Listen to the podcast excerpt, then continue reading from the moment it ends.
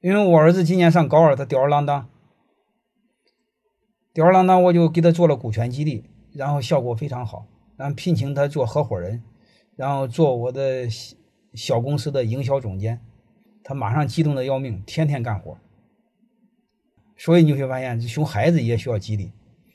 我为什么给他做股权激励，让他做股东呢？我给他钱，我又不敢给他，我又不能给他钱，没挣钱，我舍不得给他。然后我告诉他，我说你儿子，你好好做，将来上大学的时候，你你可以用这个分红的钱交学费啊，对吧？你上大学我已经说过了，我说学费我可以付，上大学的生活费我不给你付，所以你这不就有钱了吗？坑儿子，看看他写那个书，我坑儿子坑的坑的还少吗？